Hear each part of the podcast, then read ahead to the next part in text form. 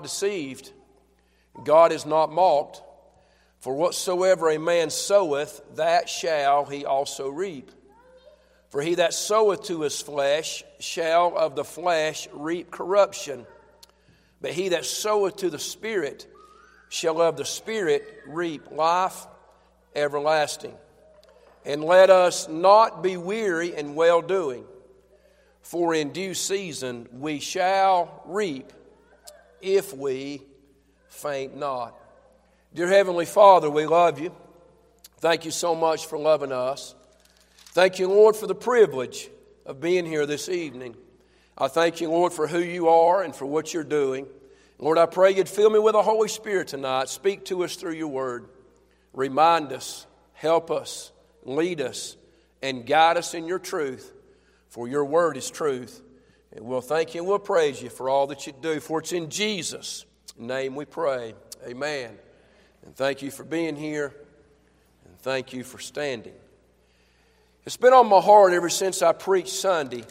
I preached about whatever a man sows, that shall he also reap. I preached on sowing to the flesh, in other words, living for ourselves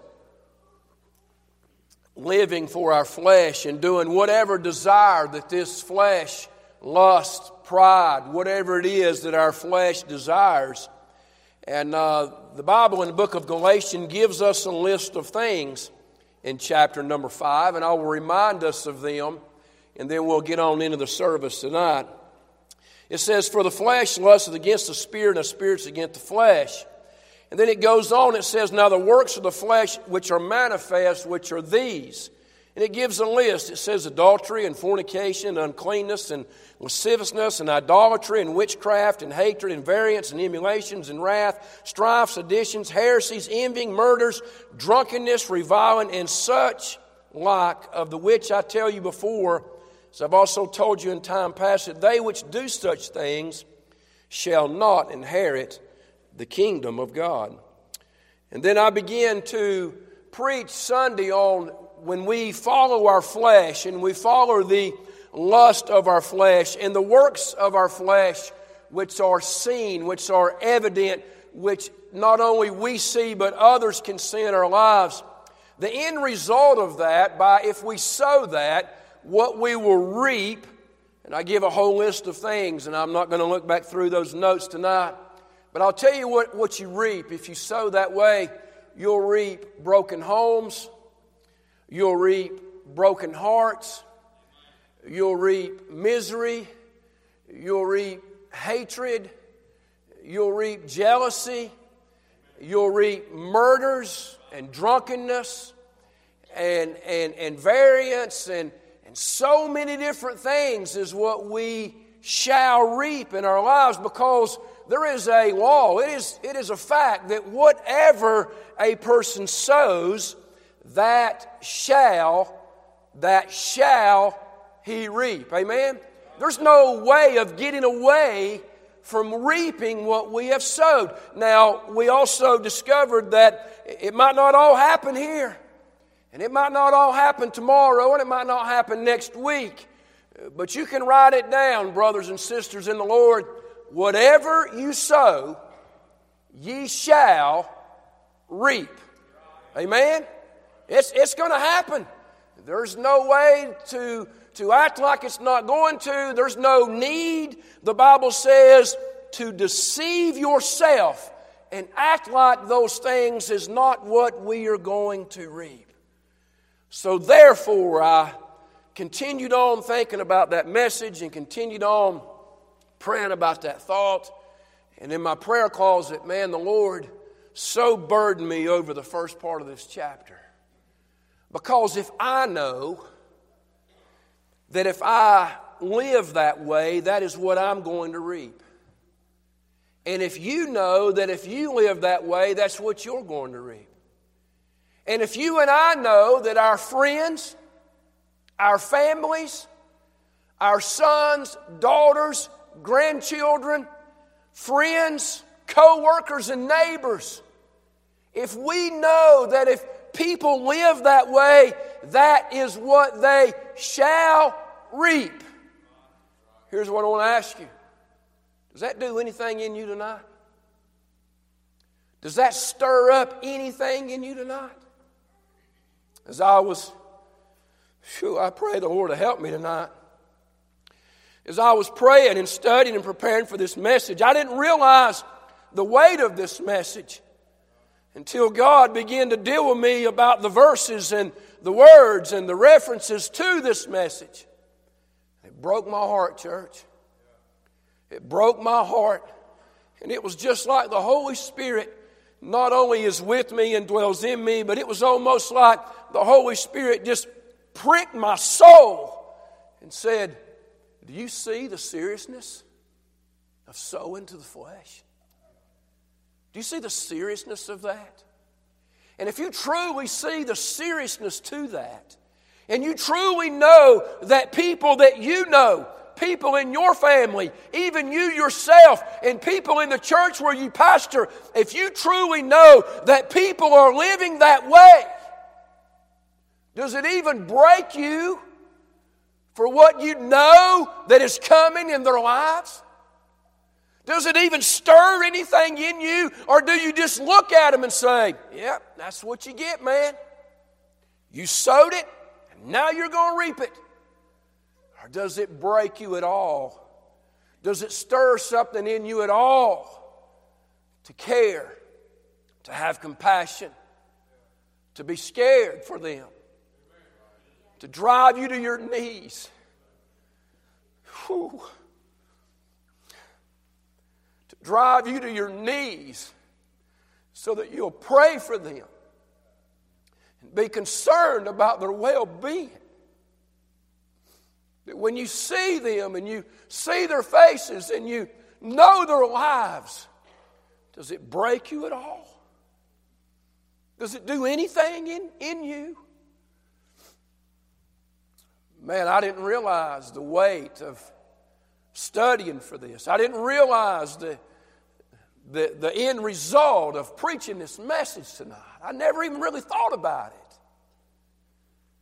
I just kind of go through life as me and mine, you know. Me and mine, we're good. Everything's going to be all right. Everybody can take care of themselves. They're grown ups. It'll all work out in the end. oh, Lord, help us. And as I began to study on in this chapter, and the Lord began to break my heart, there is a phrase that we have read tonight. And when I read this, at first thought, at first glimpse, when I see it, I say to myself, why yes? Why yes? But as I went through the day today, I'm really troubled because I have to admit and say, probably not. Probably not.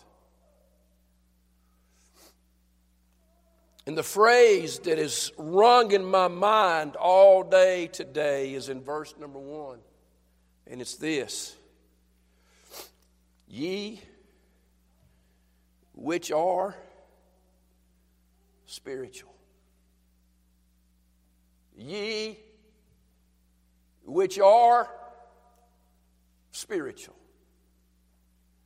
I don't have to ask you tonight if you've been born again. I don't have to ask you tonight if Jesus Christ is your Savior and Lord, because I truly believe that probably they might be someone, but probably about everyone that's here tonight's probably been born again. Probably everyone here tonight has accepted Jesus Christ as your Savior and Lord. You know that one day you're going to get to go to heaven. But that's not what he's saying here. He's saying, Ye which are spiritual. Ye which are spiritual. Over 15, 16 years ago, James is sitting back here to my right, back here with his wife. And we talked about this verse, and I have never forgotten our conversation. And James teaches Sunday school here, and he told me, he said, the key to verse number one of Galatians 6 is ye which are spiritual. And he said that to me years and years and years ago. Hardly never even thought about it since, till today. God brought it back to my mind. The title of the message tonight is Ye That Are Spiritual. First, we have to understand what day are we in? What's going on? What's the world like? What's the church like? What are people like? What day are we living in, Pastor? Tell us. The day we're in. 2 Timothy chapter 3 and verse number 1 says that in the last days, perilous times shall come. I would present to you tonight, according to the Word of God, I believe that we are living in the last days. And if we are living in the last days, then we have to confess that we are living in perilous times. It's the day that we're living in. Perilous times. I realize if you study 2 Timothy chapter number 3, I realize that Timothy is speaking of unbelievers. Because in verse number seven, he says, never able to come to the knowledge of the truth. And then in verse number eight of 2 Timothy 3, he says, they resist the truth. Men of corrupt minds reprobate concerning the faith. But no doubt, I know he is speaking of lost people in 2 Timothy chapter 3. But you and I need to realize that in the last days, perilous times shall come. We're living in perilous times. No doubt we're living in them. If you look up and study the word perilous, it means the reducing the strength. The reducing of strength. If you look up and you study the word perilous times, it means difficult times. If you look up and study the word perilous, it not only means reducing the strength and difficult, it also gives the thought of dangerous times and furious times. I've never seen a time that is more difficult to live in the day like it is today. I, have never seen a time where raising kids are more difficult now than ever before, I believe, since I've been alive. I've never seen a time where just staying close to the Lord and walking strong and keeping your mind clear that I've been preaching on now for several services and being filled with the Spirit of God and doing what the Lord would have us to do and loving people and caring for people and just praying and being consistent and, and being a good witness and letting your light shine for Jesus. I've never seen a time like this. It is harder now than it's ever been before. I can only speak for me. But I truly believe that we are living in the last days. And in the last days, perilous times, it don't say that it might come. It says perilous times shall come. And I believe we are living in those days now. I also believe it'll get harder. I've never seen a time where people who have walked with the Lord and have been faithful to the Lord and have been strong in the things of the Lord. I've never seen a time where those people tell me, some of my closest spiritual people that I love and, and, and, and depend on and I call, I've never heard them say it more than they're saying it now. I feel tired, I feel lonely, I feel beat up, and I feel weak. And I need prayers. I need the prayers of my church. I need the prayers of my family. I need the prayers of my friends. I need the prayers of other preachers because I feel so desperately weak in my life spiritually right now. I had that conversation just the other day with a close friend of mine. That's called perilous times. No doubt, everyone in this church, it's going to be a strong statement but no doubt, everyone in this church, sometime or another, we're going to get knocked down. It's fact. You might as well go ahead and you might as well go ahead and start seriously praying and fasting and getting right with God. Because there's no doubt that every single person in this church, sometime or another in our lives, we will get knocked down. It might be physically. Ask Jackson Bell. Papa was doing great 30 days ago. Now, tomorrow, we're getting ready to have a visitation. It just takes that quick, son. Physically, this body is weak. And physically, if we're not careful, we think we're going to go on forever, but one phone call can change our lives forever, church. Every single one of us, at some time or another in our lives, we will get knocked down. It could be physically, it could be a sickness, it could be an ailment, and it could come today or it could come tomorrow. But I promise you, all of us will get knocked down by something in this life. Could be physical, could be financial, could be financial. We have no idea. I can't predict it, neither can you what this world's going to bring in the next year, to the next five years, to the next 10 years. I can't say, neither can you. I wish I could. But sometimes I'm glad I don't know. I'll just trust God day by day. Amen? And then someone in this church, no doubt, is going to fall morally. You're going to mess up. Someone in here is going to mess up.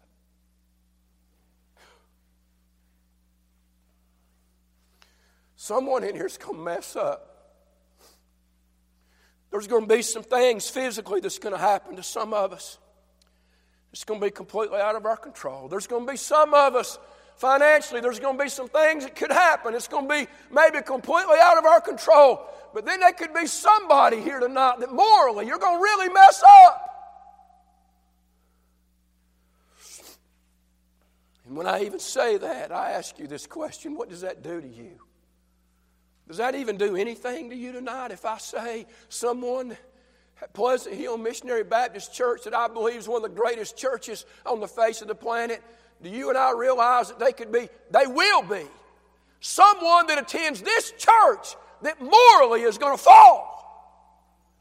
What does that do to you, child of God? Does that stir up anything in you? Does that does that tweak any emotion in your soul at all? Or do you just sit there and say, well, it won't be me, and it won't be mine, and we're going to be good? Or does it put something in you that says, oh God, let me pray for Dwayne and Amanda and them kids? Well, I didn't realize this message was going to break me like this. But oh God, let me pray for Zach and his family. Oh, let me pray for Hartley and Beverly and these kids more than ever, Tony and Regina and the family.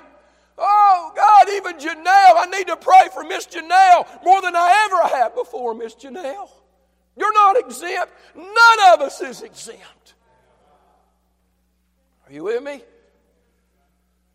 Oh. Because we know the end result. We know the end result, Charlie. We know the end result of Galatians 5 of living for the flesh and following the flesh. We know the end results broken homes, broken hearts, misery. We know jealousy, turmoil, strife. We know the end results. Oh God. Break our hearts for what breaks yours. Let us see what we need to see, and let us hear what we need to hear. Let us do what we need to do.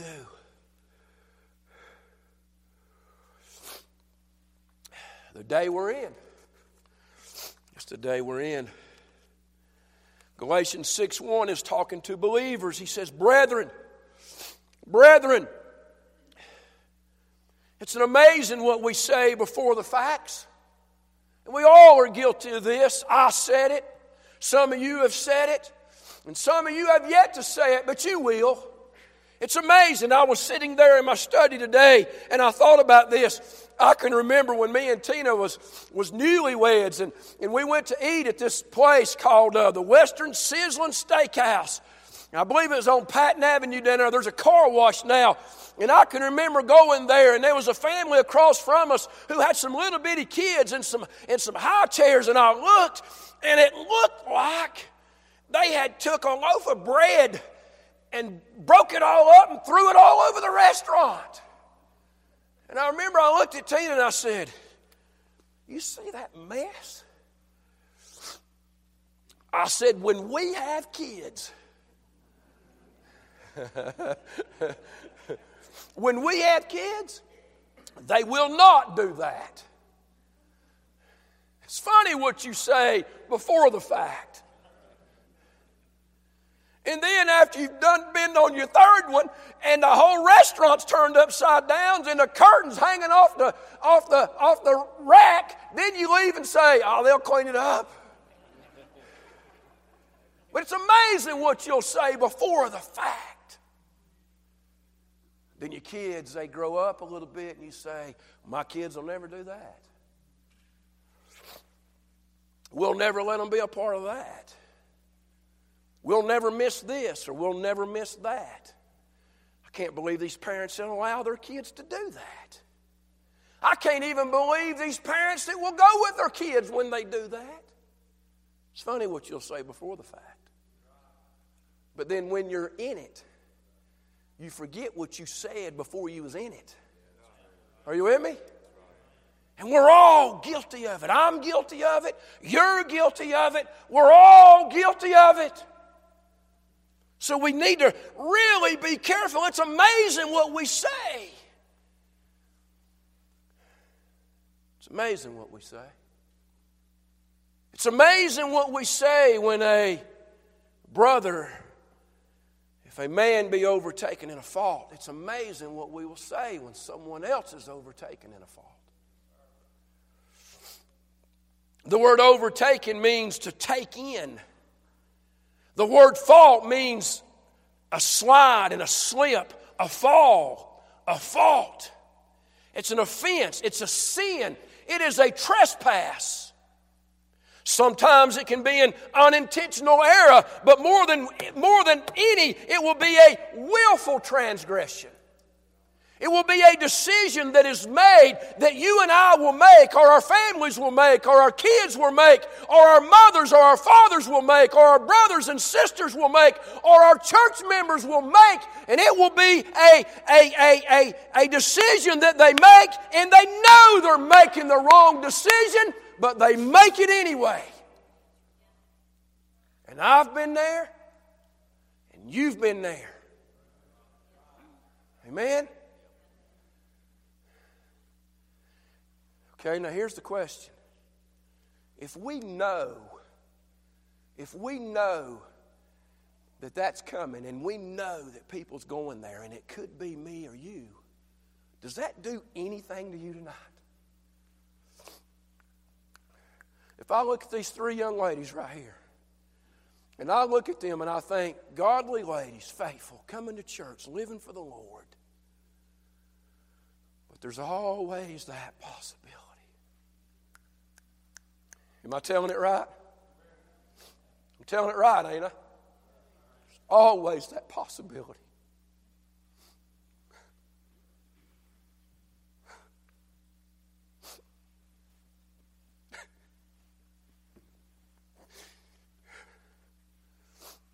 Always that possibility. Don't ever say never. And when I look at them sitting here taking notes on the second row of the church, and I think, oh God, please no. Don't let them sow to the flesh. Don't let them go down those roads. Never had it hit me like it hit me today. And it hit me today, man, like I wasn't even expecting for it to hit me and it drove me to the ground. It crushed me. It broke me worse than I have been broken in a long time. And I look at all of you faithful folks who love the Lord and love your families, and I think to myself, God, please, no. Please. Please, no.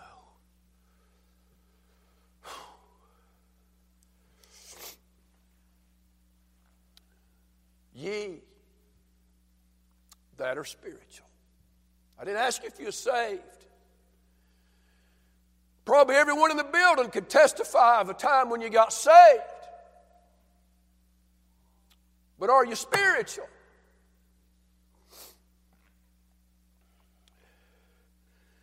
The word is overtaken, and the word is a fault. Next thing I want to point out in chapter number six and verse number one, if you would underline it in your Bibles with a pen or with a pencil or with a highlighter, or do it when you get home, is this word restore. Restore. Brethren, if a man be overtaken in a fault, ye which are spiritual, we'll get to that, restore restore. If you end in Galatians chapter number 5, and then you pick back up in Galatians chapter number 6, it deals with the fruit of the Spirit.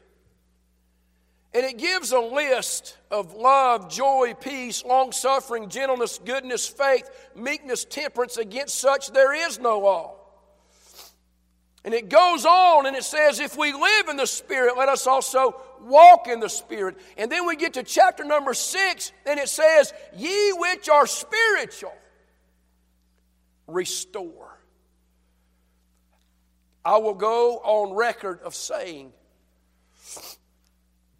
to everyone who ever hears this message, I will go on record of saying, I truly believe the desire of the Spirit is restoration, to restore. Believe that would be the desire of the Spirit of God in this verse to restore. As I begin to look down through this, to restore means to repair and it means to mend.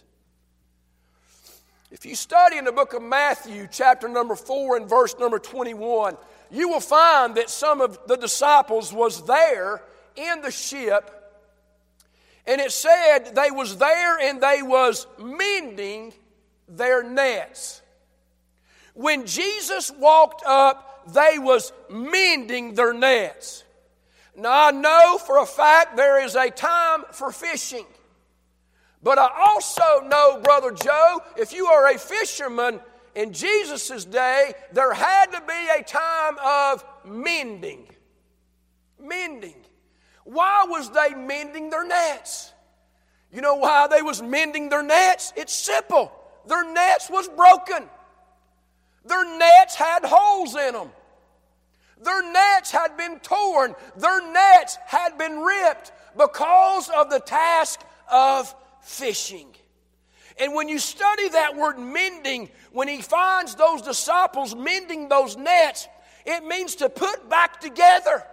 It means the whole. It means a vacancy. It means to repair, to adjust, to mend, to perfectly join together. And then here's the word it means to restore the broken nets. It is the exact same meaning as what Apostle Paul is using in Galatians chapter 6 and verse number 1 the restoring of a brother or sister. Those who are broken, those who are ripped, those who are tore up from the things of the world. I wrote this down. I'm sure it took some time to do this. I wonder how many times they mended their nets. I wonder how many times they mended the same nets. Don't get bored now, stay with me. There are times in all of our lives where the flesh and the world and the enemy will get victory over you and I. And when the flesh and the world and the enemy gets victory over us, you go ahead and write it down spiritually. It will cause huge gaps in our lives. it will cause us spiritually to have a need of restoration. It will cause every one of us spiritually where we will need to stop fishing for a while and just sit down and pray that God would give us the strength for some mending in our own lives. And we will pray as we are sitting there in our lifeboats, mending our brokenness, that just by chance God might send someone by to help tie up some of the holes in the nets of our lives. Are you with me tonight?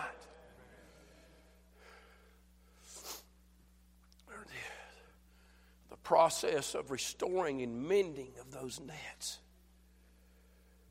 So here's the question. Here's the question. The question that I prayed and asked today. God, am I capable? God, am I able?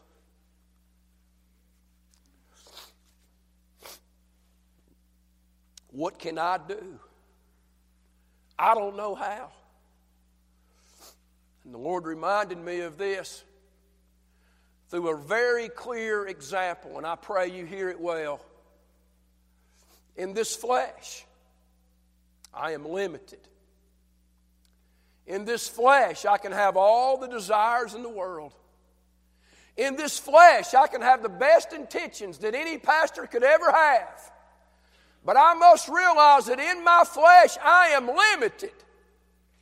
That's why you and I must walk and be filled in the Spirit of God. Because this flesh, we don't even know how to help mend the net. We don't even know how to restore. We don't even know what to say to someone who needs restoring. But the Spirit of God knows all. He can guide us and show us and teach us. But the desire is this do you even have a desire to restore someone who has been overtaken in a fault? Do you even have that desire? I know a man, and I know him well, who done everything in his power physically and had goals set and had mind set and had the right diet and had the right exercise and had everything in line and was disciplined for months physically was disciplined for months and had a goal here was the goal, Larry. The goal is to be able to bench press 225 pounds 15 times. If you could reach that goal, you would, you would have succeeded physically. And I know a man who worked harder than what you could ever imagine. And it was time to fulfill that goal an individual come one short 14 times. And you say to yourself, surely, surely they could have done it one more time. Surely, surely they could have pushed as hard as they could and done it one more time. But you've been there, and you've been there, and some of you others has been there when physically you have done all that you can do, you're done. You will not get it one more time because physically you have went as far physically as you can go. And it will crush you and you won't even be able to get it off of you physically. You and I will never be able to restore a fallen brother physically within ourselves. We're not capable of doing it. We don't even know how to do it. And if we'll be honest one with another, a lot of times we don't even have the desire to do it. So, what I'm preaching on tonight is, is not, not are you saved, but I want to ask this question Ye that are ye which are spiritual. Is there anyone not spiritual in the church? Because it takes someone spiritual to restore such a one in the spirit of meekness, considering thyself, lest, lest thou also be tempted. So that's the question. That's the question that's been on my heart all day today. Am I spiritual? I know I'm saved, but am I spiritual? Restoring the spirit of meekness. It's one of the fruit of the Spirit. Meekness is one of the fruit of the Spirit. We must walk in the Spirit. Meekness is gentleness and humility. Zach taught these boys the other night, and I wrote this down as I was studying today. You can share your convictions with anyone you want to share them with. But if your convictions is not backed up with compassion, all your convictions is going to do is make someone mad. You go around talk about your convictions all day long. But if our convictions does not have meekness and, and compassion and love and care and walk in the Spirit, ain't no one cares about your convictions. Zach told those young boys, he said, they will be no one who cares what you know until they know that you care. We can get up here and preach and teach and talk and witness. We can have a souped up outline, get it off the internet or whatever we want to do, make sure all of our points line up, read every spiritual book that we can find in every spiritual library, and get up here and blow everyone away with wisdom or knowledge. But if there is no love behind it, it is a sounding brass and a tinkling cymbal. It means absolutely nothing. Preach your convictions, stand on your convictions. I have some. Boy, they need to be some compassion with them. Needs to be some compassion with them. Our convictions. Ephesians chapter 4 and verse number 15. It says, Speak the truth. It says, Speak the truth in love. A person overtaking the fault. Let me ask you this. How many of you personally right now know someone who's really, really messing up?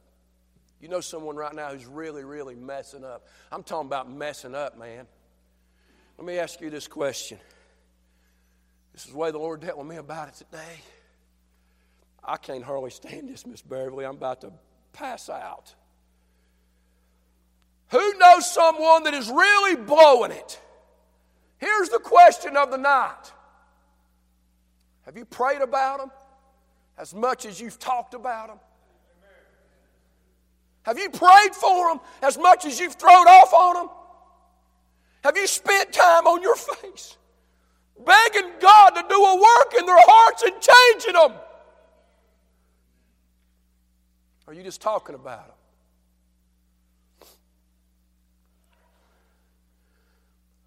I dare to say, the reason why a lot of us can't restore is because we're not spiritual. We're not spiritual. I know you're saved, but we're not spiritual. We need to get right with God. We need to walk in the Spirit of God. We need to care for people. We need to love people like we ain't never loved them before. Because listen, do I need to remind you, we are living in perilous times, church. People's falling every day. People's messing up constantly.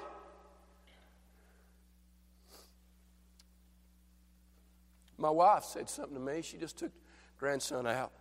She said something to me the other day.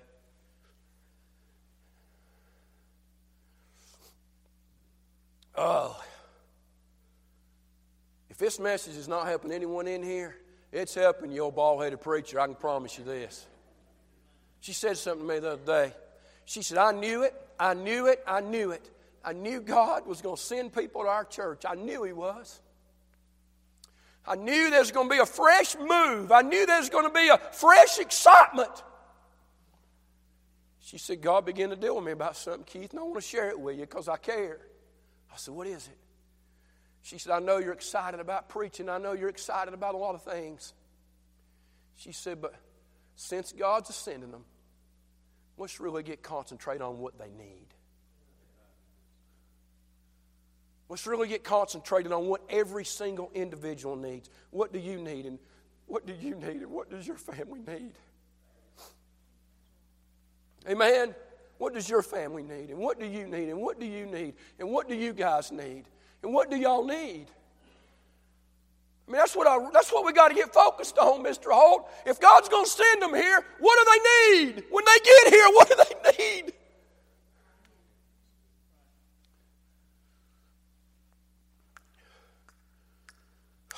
I'm going to tell you what a lot of them need. Same thing a lot of us needs. They need their nets mended up. God's sending a lot of people here that's got some holes and they need to be fixed.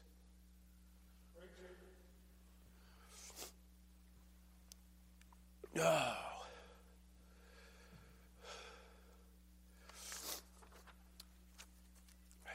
You preached this message. It's John chapter 8, verses 1 through 11, and the message that you preached was the woman that was taken in the very act of adultery. You preached that. You said that they told Jesus, and you said it right, preacher. You said the law says she should be stoned for being caught in the very act of adultery. And you know what? You preached it right. She should have been stoned. It was a sin, and it was awful. It was a sin, and it was awful. Do you remember what Jesus said?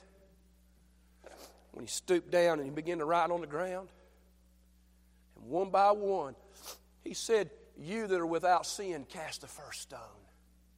And one by one, as they began to drop their stones and walk off, he said, Where are thine accusers? And they all left. And he said, Neither do I condemn thee. But you remember what he said? Now go and sin no more. You're forgiven. Now go and sin no more. Quit living the life that you're living. You know what I see right there? I see the ministry of restoring a woman, restoring her, and then telling her the truth, and telling her the truth in love, and then sending her on way. Am I looking at it wrong? Are y'all still with me tonight? Amen. Go and sin no more. Turn to John 14 and I'll be finished tonight. Ye which are spiritual, the book of John, chapter number 14.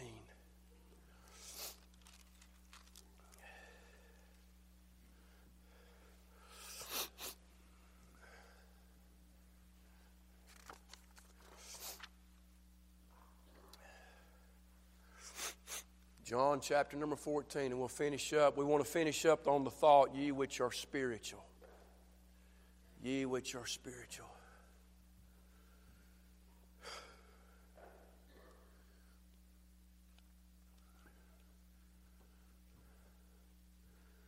Verse number one Jesus said, Let not your heart be troubled. Evidently, they must have had some troubled hearts. I don't know anyone would say, Let not your heart be troubled if you wasn't troubled. And then he goes on and he begins to teach them about the Holy Spirit of God. Look at verse number 16 of this chapter. And I will pray the Father, and he shall give you another, what's that word? Comforter, that he may abide with you forever. Look at verse number 17. Even the Spirit, with a capital S, of truth, whom the world cannot receive because it seeth him not, neither knoweth him. But ye know him, for he dwelleth with you and shall be in you. Look at verse number 18. I will not leave you comfortless. Don't miss the last. I will come to you. Look at chapter number 15. Verse number 26 and 27. This sums it all up in one verse, verse 26. But when the Comforter is come, whom I will send unto you from the Father, even the Spirit of truth, which proceedeth from the Father, he shall testify of me. And ye also shall bear witness, because ye have been with me from the beginning. You know what God dealt with me about? Ye which are spiritual, ye that are walking in the Spirit, ye that are walking in the Spirit will manifest and it will be evident in your lives the fruit of the Spirit. The fruit of the Spirit. And what Jesus is teaching, John 14 and 15, is this You which are spiritual, the Holy Spirit that lives in you, you know what He brings you? It's the same thing He wants you to take to others. He said He is the comforter. that's, that's what He is, right? Am, am, I right? Is, is the Holy Spirit the comforter? If the Holy Spirit is the comforter, now if I'm preaching this wrong, just stop, jump up and say heresy, heresy. If the Holy Spirit is the comforter and the Holy Spirit lives in me, then it looks like every now and then I could bring someone some. Looks like it. Looks like I could bring someone some comfort if the comforter lives in me. Amen. That word comfort means the consoler, it means the encourager. Verse 17, the Holy Spirit, you know what he, you know what he brings? He will bring truth. So, not only if the Spirit of God lives in me when you're struggling, shouldn't the Spirit of God come out of me? And shouldn't it give someone some comfort? And then if you're struggling and the Spirit of God lives in me, shouldn't the Spirit of God come out of me and me give you some truth? Because the Spirit of God is truth. And He lives in us as believers. Are you with me tonight? And then you know what else He says? Verse number 18. He says He's always going to be with us. That means He's constant. He's constant. He don't change, Jackson. When you're doing good, the Spirit's with you. When you're doing bad, the Spirit's with you. When you're singing, the Spirit's with you. And when you're headed to work, the Spirit is with you. But you know what else? Don't, eh, don't ever forget this chapter 15, verse 26 and 27, the Spirit of God will always, without fail, always point to Jesus. He'll always point to Jesus. And if the Spirit of God lives in me, if the Spirit of God lives in me, son, shouldn't I want to give you some, some of that comfort? Shouldn't I want to tell you the truth? But more than anything, how in the world are we going to restore anyone? Through the Spirit of God, Tony. And the Spirit of God says, point them to Jesus. Point them to Jesus. If He can't fix them, ain't no one going to be able to fix them. I can't fix them. And you can't fix them. And the church can't fix them. But Jesus Christ can fix them. Point them to Jesus. Point them to Jesus. Point them to Jesus. You which are spiritual. You saved, Dwayne? You know, son, without a shadow of a doubt that Jesus is your Savior. Are you spiritual? Preacher Bud, you saved? You believe it? No doubt. Are you spiritual?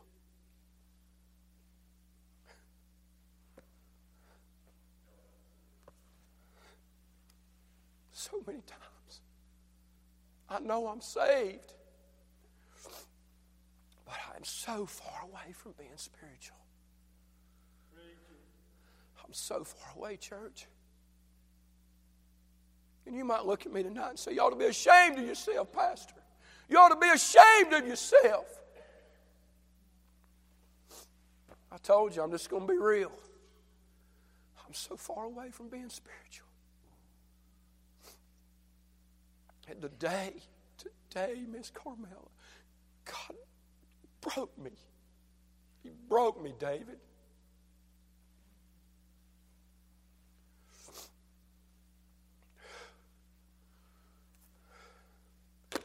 broke me.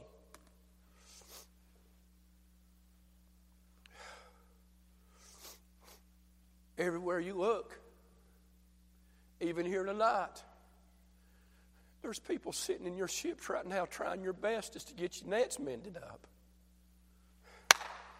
Wouldn't it be a blessing if someone would just get in there with you and say, All right, I know you've been sitting in here for a long time and you need to be back a fishing. You need to be back a fishing. But you can't go fishing till you get the holes fixed in your nets. What did he call us to be? Fishers of what? You can't go fishing until you get your holes fixed in your nets. Sometimes when I look at my nets, I think to myself, I ain't never going to get to go back fishing. I got way too many holes. That's why I need you. That's why I need you. That's why I need you, Autumn. Come along beside me and say, hey, Dad, I want to help you tie up some of these nets today. I'm praying for you. I just want to encourage you, Dad. Just be who you are and keep doing the right things. Amen. Just want to get in here with you, girl, and tie up some of them knots and fix some of them holes. Amen. I mean, holes that you have in your net? Was it bad? Was they a lot? Was they everywhere you looked? Ain't you glad that you got a mama that prayed and come along beside you and said, honey, I want to help you fix these nets. I really want to help you fix these nets.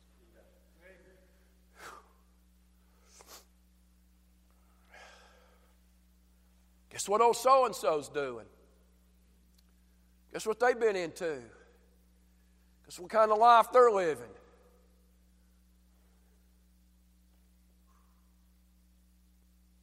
Be real careful, brothers and sisters. It's real easy to talk it before you get in it. Guess what old so and so kid's up to? Be real careful, brothers and sisters.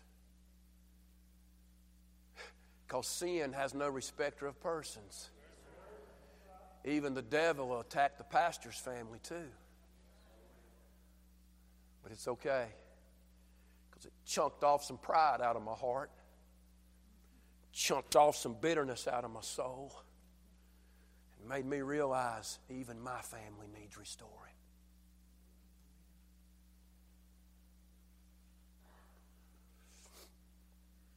There'll be talkers, and there'll be mockers, and there'll be those that make fun. But you will never forget those who crawl in the boat with you and help mend your nets.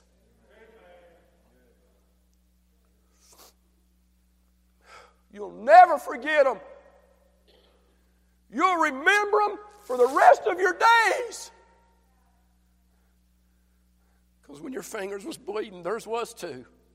And it was like, come on, just a couple of more holes we got to fix. And guess what we going to do when we get them fixed? Somebody tell me what we get to do when we get the next fix. We get to what? We get to go back to fishing. But isn't it amazing that even while Joe, they was mending their nets. You know what Jesus said? While they was mending, while they was restoring. You know what he said? Come on and follow me. Out of preach. Oh, of preach.